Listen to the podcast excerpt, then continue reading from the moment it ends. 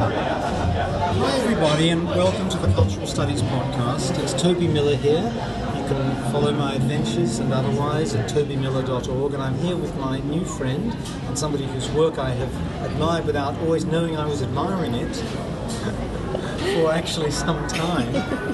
Judy oh, Prescott. Hello, Judy. Hello. How are you? Very well, thank you, Toby. It's nice to be with you. It's really nice to be here together. We're in M, which is on Main Street in Santa Monica, and is sort of a hipster dive feel, but it's not just that, is it? It's also where suburban bicyclists would meet up at the end of their hour or hour and a half ride together in order to have their brunch. Yes. So, and we're here primarily to talk about uh, an amazing book of poems which I've just received a copy of. Thank you very much. You're very and Some of which I'd read and heard you read Oh, online. oh, how nice. So I have some familiarity. That's what we're going to focus on mostly. But I wonder if I could just start, Judy, by asking you what you're up to right now, as were. Right now, yes. Um, very Apart bu- waiting to order. exactly. Um, busy with my wonderful five-year-old daughter. I work in her classroom. Um, she's in a little school, and I work from nine to one every day with a, eight little kid, eight little kids. And it's just pretty fun. Waldorf type of education. What is Waldorf? Waldorf is not a lot of books right away. Storytelling, dancing, art, playing, wooden toys. It's, it's that wonderful. Really, really fun. Fun. I, I like to be the child in the circle with them. So And what's it like when you move from being the mom to being the worker with her as one of the children? Oh, like for you? it's been it's very difficult. It's very difficult in a way because Eliza Damian, this adorable boy, he's six and a half. He's kind of big for kindergarten, and he's like, "Hey, hey, Miss Judy, can you read me this book?" And he'll want to sit on my lap in the rocking chair. This large boy, and it's the sweetest thing. And she's She's oh jealous. yeah, run right across and sit with me and Damian. So we're working on it. But she, yeah, it's a tr- it's a tricky thing. I'm working very hard to help her to So that's that's like four hours a day in addition to Yeah. conventional parenting, as it. Yeah. And- yeah. her. And it's yeah, and it's really fun. And then I, you know, I do my auditions when they come up. Um, Because this is how I knew Judy without knowing her, or knew her work without knowing her. she's, she's actually a famous actress. if you spend all your time watching Nickelodeon, Well, when I turned 40, I turned away a little from Nickelodeon. me too. Uh, yes, So, uh, I'm not on it anymore. But boy, yes. what was your big Nickelodeon thing? Oh gosh, I guess you know I was on the pilot episode of Roseanne. So you know all those shows, and I had so much fun in those funny sitcoms long ago. Murphy Brown, you know, Perfect Strangers, crazy shows. Crazy Show. We'll Crazy talk about shows. that a bit later. Yes. What I'd like to do now is talk about something that strikes me as probably both serious and joyous, both sad and with some comedy, yeah. which is this this book of poetry that you've written. I wonder if you could tell us a little bit about it. Sure. I've written a book uh, called Searching for Cece Reflections on Alzheimer's. And it's a book of poems and art. And it's about my mom, Cece, who has Alzheimer's. And it's had it for a decade, isn't it? Yes, yes, a decade. And probably a little bit, uh, maybe 12 years before we actually had it all figured out properly. And the poems and the illustrations done over a uh, 12 year period? When when did they start? The poetry I started writing um, must be nine years ago now, and I wrote them to follow the progression of both her disease and my emotional uh, difficulty with it. Yes. So that was how I began writing the poetry. The art is all done by members of my family. I'm from a freakish family with these immensely talented painters and artists, which I had no idea how lucky I was. But um, some of the po- art I, uh, was done by my aunt Sue, who's this wonderful artist. She's in her 70s, and she wrote them with my poetry in mind. The others I just called um, my aunt Petey, who's also in her 70s, my brother Tommy, and my cousin Ann, who's Aunt Petey's daughter, and said, "What do you have? Would you consider?" Uh, honoring mom in this way would you send me your artwork and they said yeah and then i carefully matched it with my words and tried to find what would make it most powerful would if my poem was a little on the heavy-handed side or dark i would go with a light piece of art or vice versa you know So there's a juxtaposition there of the positive and the negative, Yeah. or whatever. Yeah. which is what i'm trying to do i think in this book is find the beauty in the in the difficulty you know find the the, the light and it's been wonderfully helpful to me So, I guess the way you're putting it is that you're coupling her transformations with your own. Exactly. Exactly. Two absolutely separate journeys, which I think was the hardest thing for me to understand. To let go, let her go on her journey. It's not mine, it's not about me, it's hers. A lot that I've learned. And how old was she when these changes started happening? 65, So really young. really young, maybe 63. So, yeah, she's extremely funny woman, Irish, black hair, blue eyes, very tall, 5'10, um, witty, and uh, so smart. So, such a change all of a sudden to have her. Uh, repeating herself and calling me six times a day in Los Angeles because she's in Maine and I'm in Los Angeles. Um, yeah. And about 50% of listeners are outside the US. Oh, wonderful. In, in fact, 50 countries. Oh, wonderful. There are only about 100 of them. There are a couple of thousand of them. But for those who may not know, Maine uh, is a northeastern state of the US, so a very long way, uh, and three hours time difference in telephone calls and so on. So Yeah. Yeah. regular meetings with her must be rather difficult. They are. I'm going February 3rd. I'm going in a, in a week. And I'm very excited. Um, before I had my daughter, before Eliza, um, I would. BE. yes. BE, I would go once a month sometimes, once every two months. Every all the money that I had, I just wanted to be with her, and I would live with her in the facility. Um, I lived with her in, in um, the assisted living place, and then when she was moved into the dementia ward, I managed to convince them to let me stay. And I would help her and you know do the diapers, whatever I needed to do, and um, eat with the people. And hi, We were helped with the fizzy water, but not in terms of food. Oh, No, what, so what can I get for you? um, may I have the oatmeal, please? of course.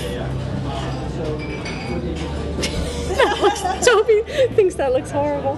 No, no, no, I No. think it sounds absolutely wonderful. And I'm sure it'll be. I'm looking for something very gentle and slight and slender and without meat. Fruit, maybe? Some fruit. Do you have fruit? Yeah. Do you have either a small side or like a bigger bowl? A small side. Is it possible to have without strawberries if they're, if they're Sure. allergic? Oh dear. That'd Don't want any rashes. No, I think that's all. What about uh, coffee or tea or something? Uh, chamomile? Sure, thank you. And I'd like a black tea, please. Thank you. Like a breakfast tea? Or Yes. Okay. Yes. So you, So we- you would go to the assisted living facility and then the dementia ward, Yes. have sleepovers. Yes. Oh. Yeah. When did she move into an assisted living facility? Boy, that was really hard, Toby. That was. Um, she was living in her home uh, by herself, a condominium, and um, I, I had gotten married in 1999, and she got sort of lost on the way to the wedding. Um, yeah, in the airport, and um, a friend of my husband's found her at the counter saying, "I just don't know what's going on. Where am I? You know, I can just imagine my mother." And he said, I'm going to that wedding as well. Can I help you? Can you come with me? I'll show you. and he took her to the wedding. And at the wedding, she was kind of reclusive and hiding in her hotel room and not wanting to come out much. And I was suspicious. So after that, I started going back more and more and watching. And she had sort of collected all of the papers in her life around the sides of her room. Um, not able to manage paper, not able to understand the affairs, um, and keeping, you know, 20 paper towel rolls and toilet paper, you know, just crazy sort of hoarding thing going on and ordering things from the television. So little by little, I, I just tried to convince my brothers. I said, you know, we have a problem. Yeah. This is, yeah, something more than just mom's old, which I never thought she was. She was only, you know, in her early 70s. So um, I moved her myself into assisted living. Um, hardest thing I've ever done, but I did it. And uh, Did she resist this? I learned from this amazing lady, uh, Joanne Koenig Coste, wrote a book called Learning to Speak Alzheimer's. Brilliant. Learning to speak Alzheimer's. Yeah, brilliant book by this amazing woman. I was so lucky that that was handed to me when she went into the dementia ward. This book uh, taught me the habilitation method, which is in the old days. Oh, um, your your mother would say, "Where's my mom?" You know, or, or your loved one would say, I want my mother, and they would say, Your mother's dead, you know that, and they'd have to, you know, sedate them, hold them down, tie them down. And this new method was, Oh, okay, let's talk about your mom. Let's have a talk about your mom. You know, how wonderful. so you're not denying their reality. You're saying yes and. Entering into it. Yeah, and you, You can't. Rationality isn't feasible. That's exactly level. right. Exactly right. And so, uh, in the Well, way. it's, it's an alternative rationality, I should say. Yeah. Yeah. Yeah. And it's um, this sort of yes and that I learned in, you know, improv comedy. Um, where it's always yes, whatever someone throws at you, you have to say yes and, and you're not, you can't deny a choice. And again, gosh, look at these things. Aren't these amazing? Just for uh, non-native speakers. Yes. What Judy's talking about is improvisational or improvisational Yes, comedy, comedy. where you learn to be funny, as a girl, or to act in part by being unscripted. Is it- Exactly. That's what you're talking about. Exactly, and sort of uh, whatever someone says to you or has created in their mind, you must accept and add to it with with joy, and it's really quite a fun. do that with myself. Do you? it's, it's a great deal of fun. So, um, anyway, that's how I uh, dealt with mom. So, when, my, as you asked me, Toby, to move her, Yeah. it was a lot of fiblets, they call in this book, little t- fiblets, sort Oh, of little lies. Yes, semi truths. You know, it's. And a mom, where's As a vegetarian, I don't order them, but I understand. You don't put them in your gravy. No, it's not not acceptable. exactly. So um, she was very. Uh, it was mom. You know, we're gonna go and live in this new place, and you're gonna feel safe there, and it's it's nicer. You don't have to watch the doors, the wind. You know, she was very fearful. So little by little we would do it. And this wonderful woman, a friend of my mom, Sandy, would show up with her big truck and say, I've brought I brought ice cream, Cece. And Cece would say, Oh, how wonderful. Meanwhile we were just putting bags of things in the back of her truck trying to unload this house and it was The hoarding. the hoarding and getting rid of oy, it was just so insane. Um, but we did it and we got her into the new place and she felt safer and looked after, and she wasn't burning the sleeves of her uh, bathrobe anymore, and you know everything being burned up in the oven, and the it was crazy. So real physical risk. Oh yeah, real. Was a factor. Yeah, yeah. Can I just go back to the title? Oh gosh, thank you. I love blackberries. That's lucky. I thought there might have been some other fruit, but I actually really love blackberries. They made an old man happy. I, I'm glad. You're so not old. That is such a fallacy. So getting back to the book itself, I'm Yeah. very struck by the title, Searching for Cece. Yeah. Searching for Cece, exactly. It's um, my attempt at finding out who my mom is, who she was. A lot of the poems have to deal with my ima- imagination and who I think she was, and uh, her younger years, what drove her, and um, yeah, So you're, you're making up a world Yeah. for her and about her Yes. some level.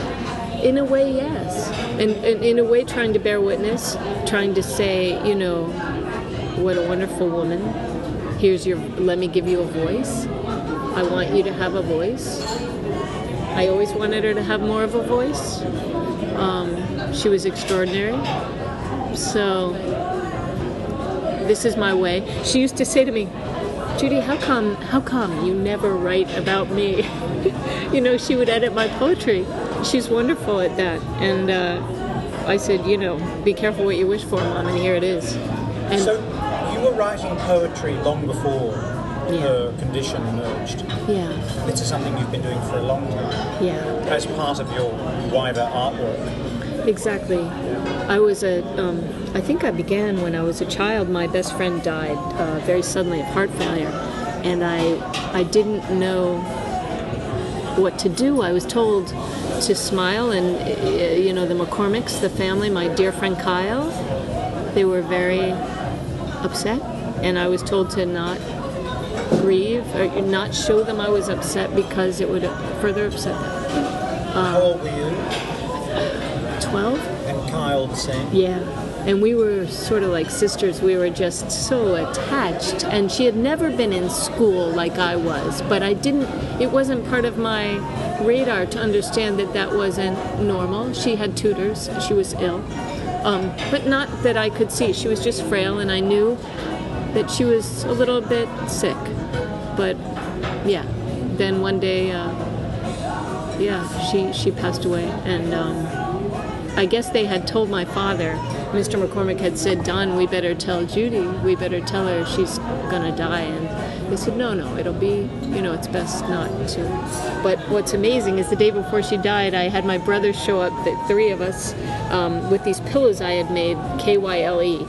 Um, and we were jumping out from behind the sofa at her. She was lying on the sofa with this very glazed look in her eye, and we were, you know, putting this show on for her. And I gave her a card that said, "I love, I love you," and which you don't write when you're that little. And um, yeah, pretty amazing. And she died that night. She just went down to get a glass of water in the kitchen and collapsed. And that was when I started writing. Wow. So, sorry to use the T word, but there was always a therapeutic component to poetry for you, Yeah. or at least it began. Yeah, as a way to process, or to. Did you burn yourself? No. As a way. Just threw the, the cup of tea at the microphone and you. And suddenly I think you can kill myself. Yeah, I guess it was a way of me to, for me to uh, have the conversation with myself. What exactly is going on here, or what what is it that I need to understand? How can I help myself understand? A little like the way some people use diaries. Yeah, I guess so. Absolutely. So you would describe yourself as a very personal poet, I'm thinking. Yeah, These are they're unlocking parts of your consciousness to the world, to your readers. Exa- exactly. And Toby, the other before I uh, before I did this, it was mostly activism, mostly oppression that I wrote about. That's mostly what interests me. Sort of. Um, yeah. Tell us a bit more about that activism. Yeah. Um, I started to write very strongly after 9 11. I had a real problem with the way people of color, anyone with brown skin, was treated in this country. Um, I became very political um, when I lived downtown and I saw the way people live um, outside the old Midnight Mission in cardboard boxes and the veterans and everything of, uh, affects me that I see and I need to understand. The Saudi women, you know, wrapped in all of these veils and why, you know, and just anything that affects me. The people shot at the gates, um, you know, wrote a poem called Min Fadlik, which means, uh, I think it was excuse me, or it was about a wonderful man. I'd read this article about this phenomenal man who got all dressed up in a suit. He bought a real suit. He was um, a Persian man, and he put on a suit in order to cross a barrier and leave his country to thinking he would be um, given freedom and he was shot and I just sort of wrote the poem about the article that I had read about this man just having such a belief in this American dream and being shot by Americans. It was yeah, just whatever affects me, whatever I read. And were you publishing these poems at this time, or were they more for yourself or your friends and family? I don't think I ever would have published my poetry if it hadn't been for this. It's you know I would send them to my friends and family. I, I read them around Los Angeles. I did um, uh, you know readings, featured readings at different affairs, political affairs, things like that. But I don't know if I ever would have collected them. So that's interesting. In a certain sense, along with what happened to Kyle, this must be the most personal Yeah. aspect of your poetry, and yet it's the one you've chosen to publish. Yeah. Yeah, it's true. You know, it's so out there for me. I guess I lived for so long. I used my acting to have a voice. My acting, I love to play a character. I love to some, figure out someone else's situation and put myself in that. Um, mm. I thought that when I was a child, I didn't talk much, and I thought if someone handed me a well it was probably first grade when a teacher said i need you to we're in a play you're in a play. You're going to walk across the stage with that boy john munisteri hold hands with him and you're going to change toys and say let's swap that's your line let's swap and then exit and um, that's your line. I was fantastic. Somebody's telling me what to say. How wonderful. That must be worthwhile so, uh, you know, I found my voice, I found a way to express myself, and I just thought it was the most fun. And, um, but I continued to write this quiet way, and it's time for me now, I think, to have a real voice that's not hidden in my poetry or um, in my work, which I will always have it in my acting work. But I, I just think I wanted to challenge myself finally. By making it so public. Yeah, which is terrifying in a way. You know, I would like to run um, under my bed, but it's out there, and I'm proud of it. How long's the book been out? It's been out since uh, end of November. End of November. Yeah, And were any of the pieces published before? these pieces, no. So A they're couple. all new and, and as a totality. Yeah. How did you order the poems? How did you Ah, decide? um, yeah, I start with the poetry in the um, uh, first uh, diagnosis. You know, the earliest days. If you'd like, I'll read you something. Would you like? Yeah. Um. Yes, you're welcome. You're welcome. Yes.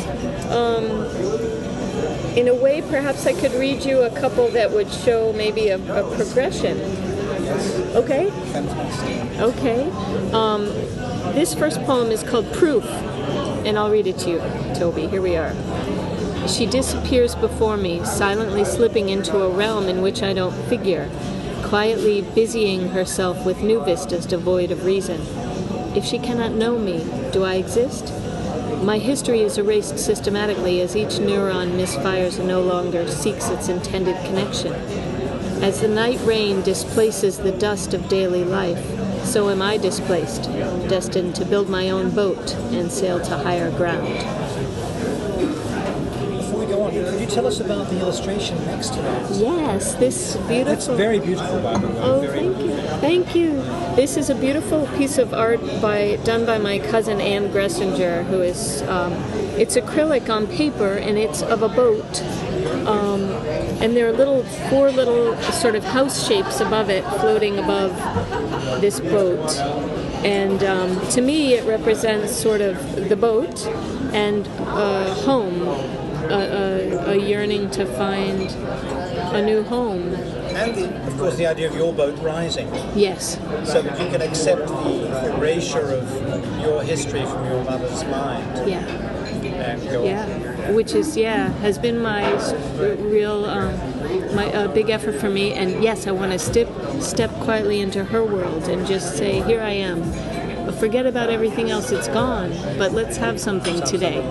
Yeah. Could you read us another one? Sure. Um, then let- let's see. Moving on a bit. Um, let me read you one I haven't read in a while here. Um, this one is called Bon Voyage. Sometimes it's better to loosen the spring line and let her float away. If the storm is that great, why keep her tethered, battering herself to pieces at the dock? Let her go. Watch her float peacefully away under a gray and turbulent sky. A last grand sail into whatever lies beyond. A graceful exit from all things measured and charted. Beautiful catch. I release you. It's interesting, there's a water metaphor there. Yeah. Yeah. Boats about life within. Yeah, exactly, exactly. And I was raised in uh, Maine in the summers. My grandmother lived in Maine, and I spent a lot of time sitting on rocks and looking out at the water, and the, felt the most at, at peace with things, looking at the water, and um, the universal universal solvent, right? Everything Yes, is washed away. In a sense, the most powerful occupant of the earth. And the illustration for this one? This one is another one by Anne Gressinger, um, my first cousin, and it's it's a picture. It struck me. It's um, a boat with a woman. It looks like sort of lying down behind bars. She seems trapped in this boat. Um, it's definitely in the water, and she's on a journey. Um, this is an example of how I chose sort of a more powerful, heavy piece to go with what was A more positive set of words. Yeah. Because she's trapped in this thing. Yeah, she's very trapped. Yeah, and she's on a on her journey. But it's a forced journey. Yeah, exactly. That's I guess the key. It's a forced journey. It's not one that she would have signed up for, perhaps. And would you read one more? Yes.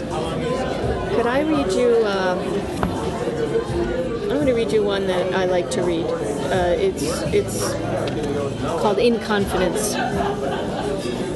I wear a cape as I walk down the street, a lovely large cape that goes down to my feet. I fasten it carefully beneath my chin. The wind is so furious and I am so thin. Well, that is the story I'm willing to tell. The truth is quite different. I'm not little Nell. There's a there's a hole here, you see, the size of a pie plate, beneath my left shoulder. Yes, it seems this is my fate. The wind whistles through me in the key of plain C. I've tried humming and singing and slapping my knee. Nothing will stop this loud hullabaloo. I think if you heard it, you'd wear a cape too. The hole can't be filled in no matter the angle. Mud is too heavy and yarn just a tangle. Been empty a while now. I can't say just when. I've kicked out two sparrows, a mouse, and a wren.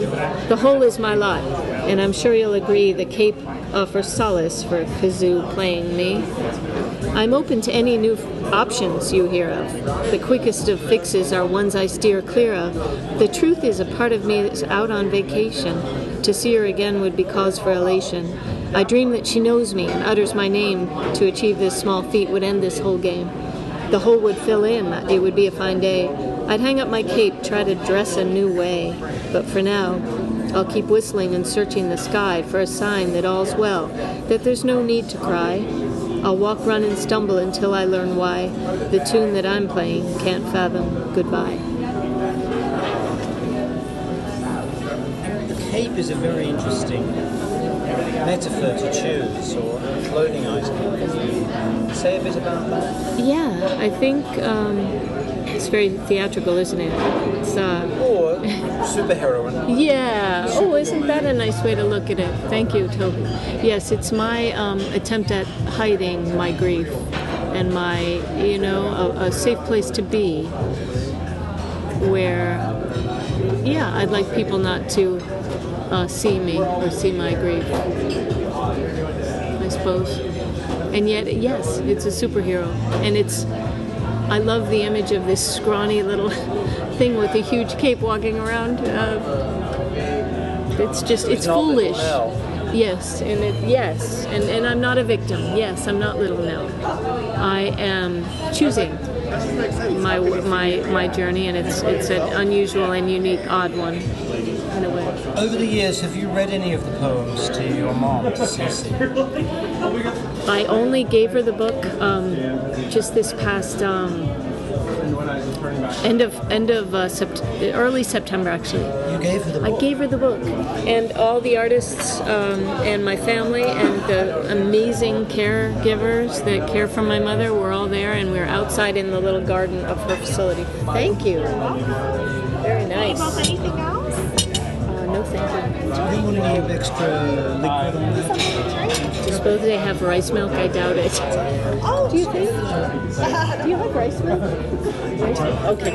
No, thank you. Thank you for soy asking. milk, but That'll work. you want your soy, Yeah, just thank like you. A, Sure, a little just side. a little side with a little uh, like creamer. Yeah, perfect. Thank you. Do you like some of the black? Oh, aren't you kind? Thank you, Toby. I would love. Perfect. That looks very pretty now, doesn't it? Yes, so I, we gave mom the book. Um, I bought her a dress because you know they all share clothes in those facilities, and you just never know what she's going to be wearing. And she got a new beautiful dress and a hat that she loves to wear hats, and she was in her wheelchair, and we wheeled her out, and I said, "Mom, we've written this. I've we've my, the artist and I are here to give you this book, and my uh, my cousins were there, and I read a poem by E. E. Cummings, and my cousin Mary, her goddaughter, played the flute, and um, Chopin, and another young friend read uh, sang to her, and my daughter Eliza put the book in her lap, five year old, four year old at that time, and mom was sitting up. She it's not easy for her. She's bent over now with so many seizures. She has a lot of seizures.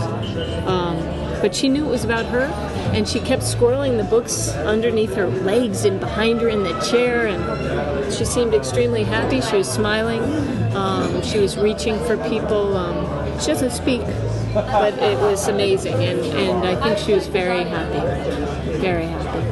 And What uh, made you choose an E. Cummings poem rather than one you wrote? mom, Well, like, don't, don't feel bad Yeah, about eating. okay. Mom- get cold. Oh, thank you. will Thank start you. to ask longer questions so you can scarf, scarf some of them down. Okay. I, well, I have to tell you, E. Cummings was my mother's favorite poet, and uh, I read "I Carry My Heart." I carry my heart, or I carry yes, my heart with me. Is that it? Toby, you might know. I carry you in my heart. There we are.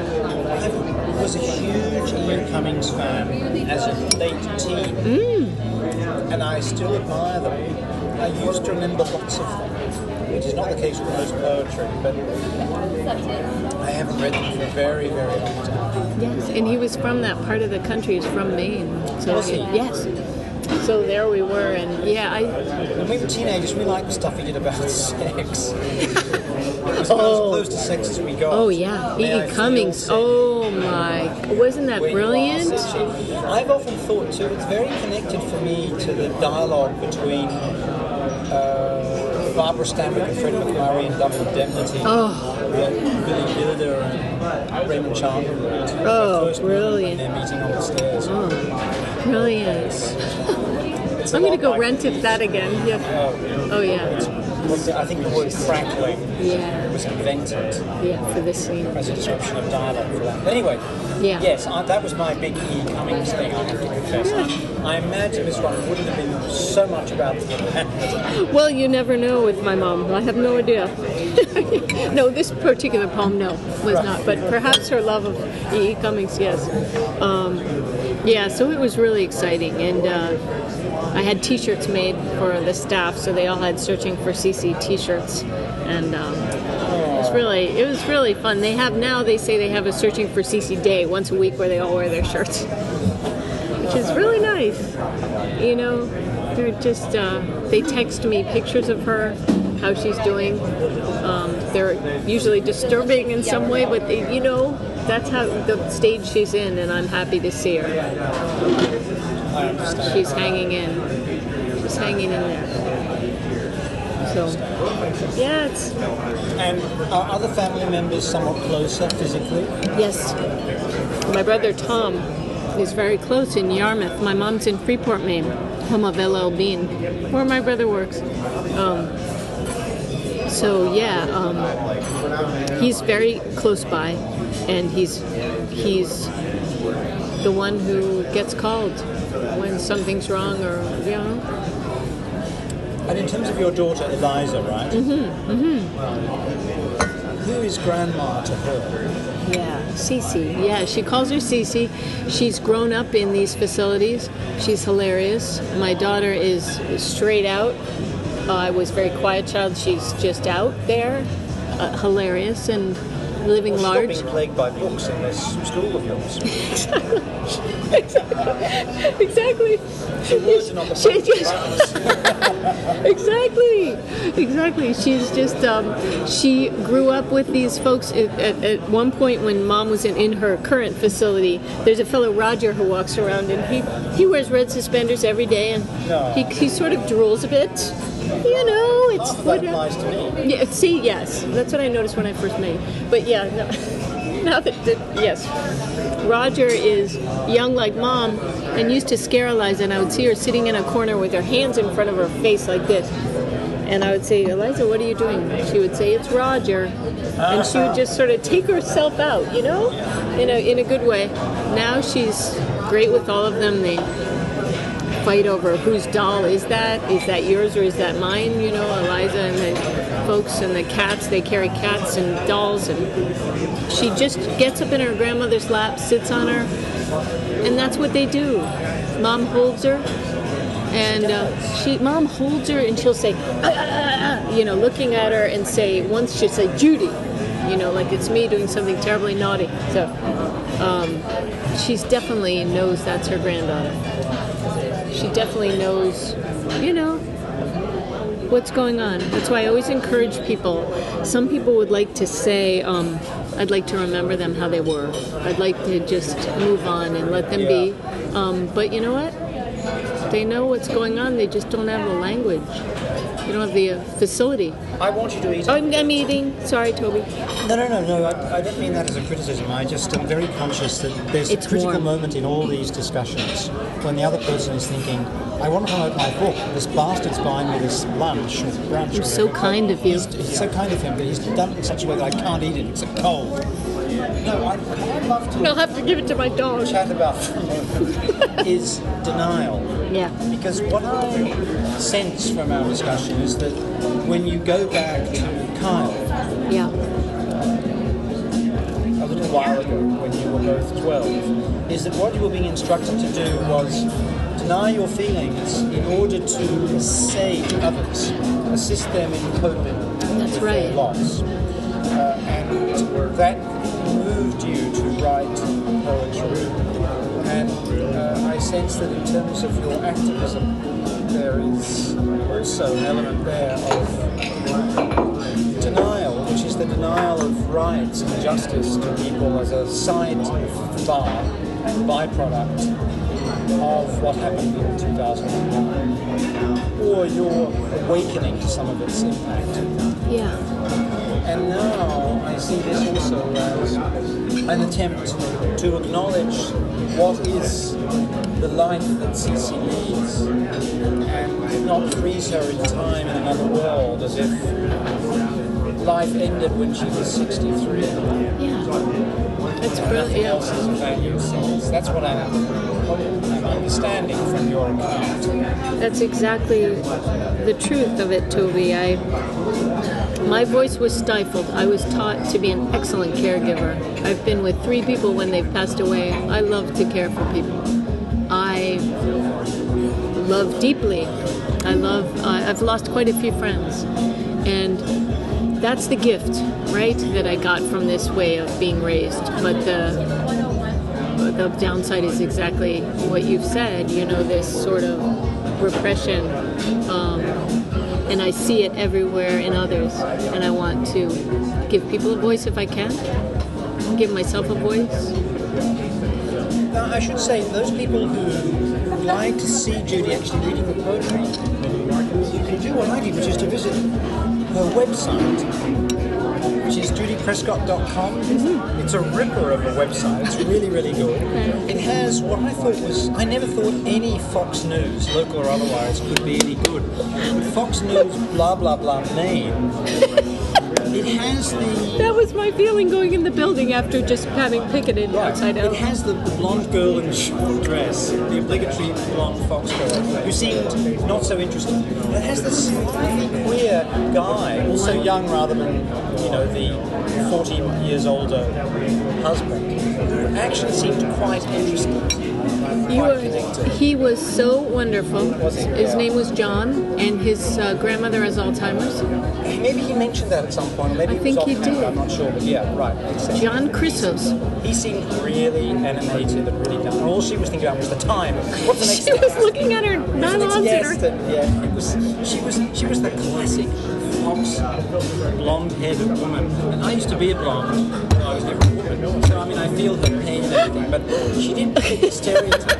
Although her dress was not an evening, like a nightgown, sexy nightgown, which is what they wear in LA, the local booths. So I see when I'm at the gym. With a halter top. Is that what? I think you're right. Yes, with the long She was actually wearing outer garments, which would not have qualified her on the West Coast. Maine, Yes. Maine. Much more respectable. But it is very good. You're very telegenic. You know the camera. You're a good interviewee, so you come across really well. And you also read at least one poem. So it's very moving. Uh, I thought it was thank really you. well done. Thank you very much. as I say, you're not the only person I know who has Fox News on their website. I know. I'm sure I am. I was, uh, yes. I was wondering what I would be in for in this.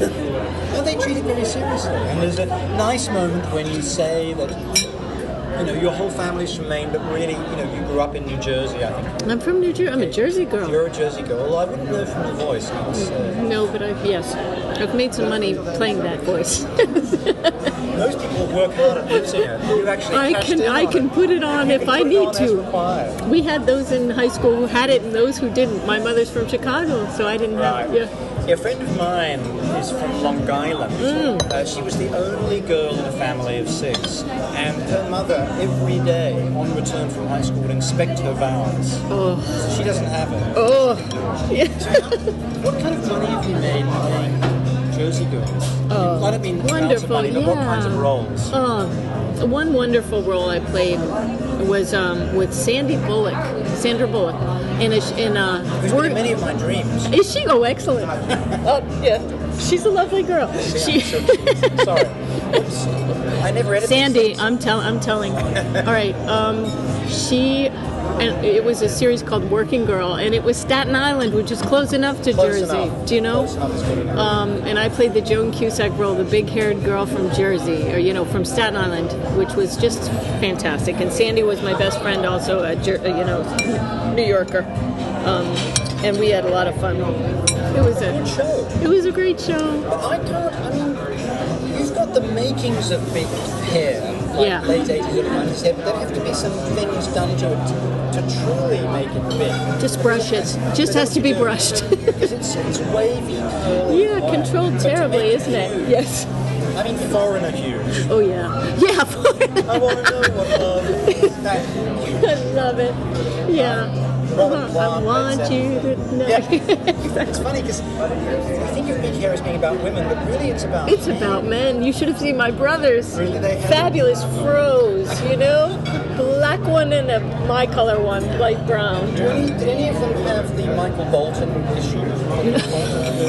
recession hitting early? Oh yes, both of them. What- They keep their hair terribly short now, almost shaved. Right, what do you do when you've got... What happened to Michael Very- Bolton? yeah, that was- I- he had to go away. Because it was going He had to go. He had to, he had to dismiss himself. Excuse me, Miss May. Yeah, leave the room. That's the end of my career. oh, Such a pity, such wonderful music. No, the other day I had a moment of absolute Oh, guilt horror when I found myself listening to Foreigner on iTunes. So great, And yeah. then and then going to YouTube and watching them. You know, the smoke. I'm going. I'm going after I leave here. I knew when I was occasionally engaged in mad. By the way, I can stop talking about myself in a moment because he's almost finished. In voyages to find another great band name, Oh, yeah. self-discovery. I would go men's groups in the 80s, and they would always have a reverential, almost religious mood of playing foreign. at the end. I want to know what love is. And then there was a Joe Jackson song about masculinity. Oh yeah. That was really How did that one go? Um, it might have been Don't You Know It's Different for Girls? Oh yeah, yeah. Sort of which I thought was great. There was another one. I forget. Anyway, these things were reverential and you had to love them. And as it happened, I did. But all the guys who were then in their 40s did not like this kind of music. so they, and they, they were not men who were accustomed to sitting in silence. Anyway, we've come to the end of that exciting uh, interlude because Judy's managed to finish off the breakfast. Including Toby's fruit. Yes. So that was an area where big hair and, and Jersey accents took you into prime time. Fabulous. Yes, served me well. served me well. Another wonderful little show. Um, Jackie Mason had a show called uh, where he was matched as the um, as the boyfriend of Lynn Redgrave. Can you imagine such a match? It, it, it only lasted um, about one year, I, I think. say, Chicken it- Soup. It was called. Yeah. season? And I got to have a big accent there too. But also, Jackie Mason was, I don't know whether it was true at that time, but he became very controversial. Oh my goodness, Uh, he was. He did say things, when I arrived in He the was US, that I found very troubling. I, I didn't really find funny. Eh, I, No, he wasn't funny. On the set, he was really, excuse me, not funny at all. He said something like uh, a young African American fellow walked in the room and he said, "Who's the Schwarzer?" You know, see? So this type of unacceptable, not okay, not okay. So yeah, it was very, very interesting man. I, I thought that he would quickly dig a, a, a grave for himself. Well, it's interesting that breed of person. I mean, um, we don't hear of him anymore so much. Andrew Dice Clay, a, very different kind of comic, but also somebody traded on bigotry. Yeah. In my view, Yeah. you don't really see that much either. And these people, we think that we're stuck with the, the likes of Limbaugh and whatnot for life, but some of these people actually do go. Thank you very much. Not that much to No, and off they travel. Thank goodness. thank goodness. But I didn't know that show, but that's another. another. So having triumphed with big hair and all that, I know you've been in other kinds of roles. More How serious, did you manage to be not the Joycey Goyle? Yeah, you know what? Apparently, um, Did you get typecast at all? I was quite quite often. I was always the uh, second fiddle and uh, funny. I could, Right, like the Lucille Ball's best friend. yeah, Ethel. Yes, I was Ethel. Just a little scrawny Ethel. Yes. Cute about it. Thank you. Doesn't mind my saying that. Very kind. Yeah, so I got yeah, I did a lot of that, and then um, you know what, Toby? At a certain point, I felt like a wind-up sort of uh, toy, and I would be standing in front of a network and landing jokes and landing jokes and thinking I was becoming quite a dismal actor. Uh, so I packed up my car and moved back to New York, and From? from Los Angeles. From here. Yeah, So and what, what year are we talking about, roughly? uh, that must have been about uh, mid '90s. Mid 90s. And by landing jokes, Yeah. I actually, I actually don't know what that means. Yeah, there's a certain time. Yeah, there's a certain timing required in sitcom, where you know the jokes are written. If they're funny, they're funny. If they're not, you need to land them. and uh, I see where you're compensating for a problem with the script exactly. in a sense. I get and you sorry. sort of need to land the joke. And if the if the suits don't laugh, or if the network doesn't laugh, it will be cut the next day. Do you know what I mean? You'll lose a line. Do you know what I mean? So it's a business, and um, I didn't think that I was. You know, I started off in Shakespeare studying with this fabulous man, Morris Carnovsky of the Group Theater um, in New York City. Wow. Yeah, and he taught me everything he knew, and he's The group theatre, for those who don't know, is historically one of the most important theatrical groups in the United States in the English language and was associated with my kind of politics. That's For a long right. time, and many of the people involved in it were blacklisted. Yes, Morris included. Hollywood and others. Really? By Elia Kazan. Yes. By Elia Kazan. Yes. I'll tell, you, I'll tell you my Elia Kazan story after we finish recording. Okay. It's not a, it's not a personal, well, it's personal, but not involving him, as it were. Oh, now I'm interested. In any okay. event, yes, uh, very, John very, Houseman, yeah. very, very important theatre for all kinds of uh, collaborative projects, innovative uses of Marxism, social conscience, justice, all this stuff. So, what kinds of Shakespearean roles were you playing when you were there? Uh, he was such a passionate man, and he gave me the love of verse. You know, he he he loved poetry. He loved he made us me read poetry all the time. He was just uh, amazing. I played, you know, Helena, Midsummer Night's Dream. Um, that was a, a wonderful role. I I played uh, Juliet. Um, I played Millamant in Way of the World. You know, I just played these wonderful roles. Hermione is a huge favorite of mine in A Winter's Tale. Such if anything else, are you still doing all right? I'm good, thank you. I'm fine, thank you. That was delicious. Thank you, thank you. Yeah, uh, Hermione is such a um, yes, is, is so misunderstood in, in her in that script in that. Well, that play um, is, I think, one of the lost ones that so it's not so often performed, not so often talked about. Yeah. It's the last one, yeah, it's one of the last. Yes, Along with The yes, Tempest. yes, yes. gets a lot- Miranda, of course. Yeah, yeah. Which I've also played. Yeah. It's slightly mysterious. It is. And it has that bit of magic where people freeze. Suddenly they're frozen. Yes. Um, anyway, he, he was such a delight and such a passionate man. He had such um, passion about the work, the way to approach the work. Um, he's a method actor. That the only thing you have to offer is yourself. You can come from yourself. That's what you're not Juliet. Who are you? You're not Juliet. You're Judy and Juliet's situation. Do you know? So play Ju- Judy and Juliet's situation. So fascinating man. And so all of a sudden, I, I just packed up my car. I drove back to New York. I worked three jobs. I sold clothes. I was a hostess in a restaurant, and I worked for traders as a as like copying things, and it was miserable on Wall Street. I know. What you working for? I know. And at night, I would uh, work developing new plays in this incredible theater called the New Group, um, begun by Scott uh, Elliott, who was a genius. I walked in there. He's, he said, "What do you have for me? What can you show me?" And um, I had a piece on Janis Joplin that I had auditioned for, where it was Janis Joplin, the poet, before the you know the music letters she'd written back home, and I just did that. And he's like, "You're in." He said, "Let's let's get to work." He said, "Why did you leave Hollywood? That was crazy. You were doing well." I said, "I don't know. I can't can't do that right now." He said, "I think it was a mistake, but okay." So I worked there, um, doing new plays um, for a long time.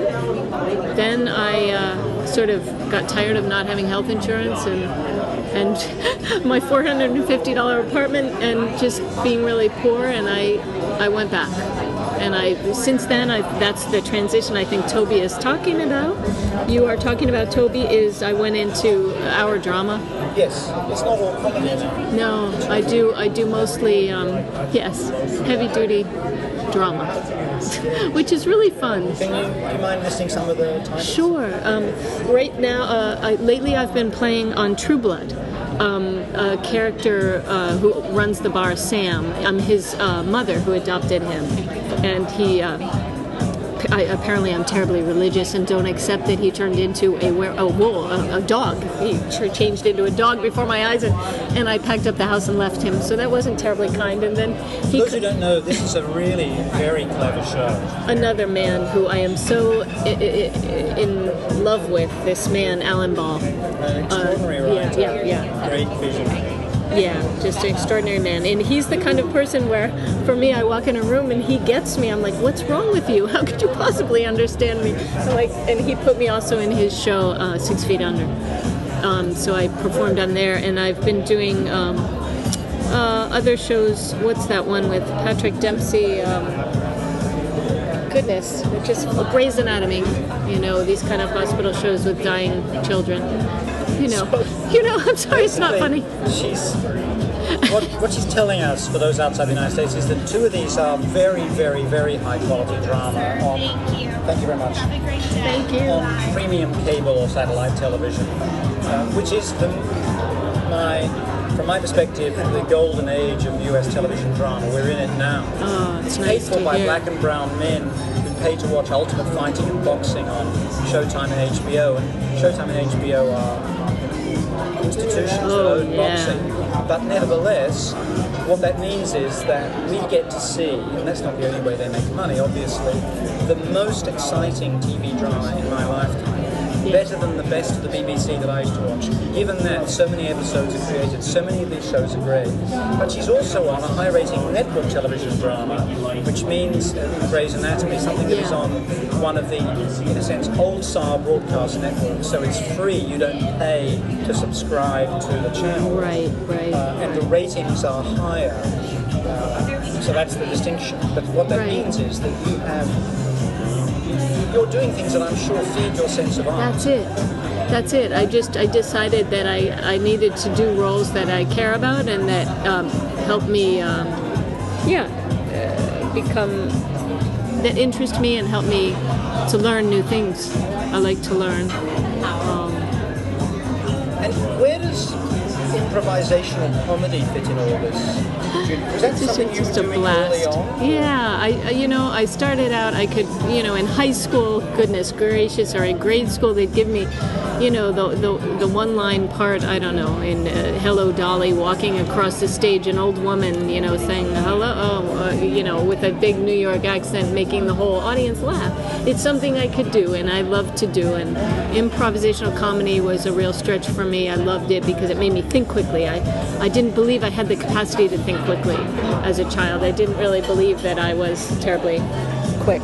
So it, it's in the same way that I took up the banjo. I play the banjo, and um, I wanted to prove to myself that I could sort of keep my brain going, be quick, and maybe maybe because of my mother, this is why. I don't know.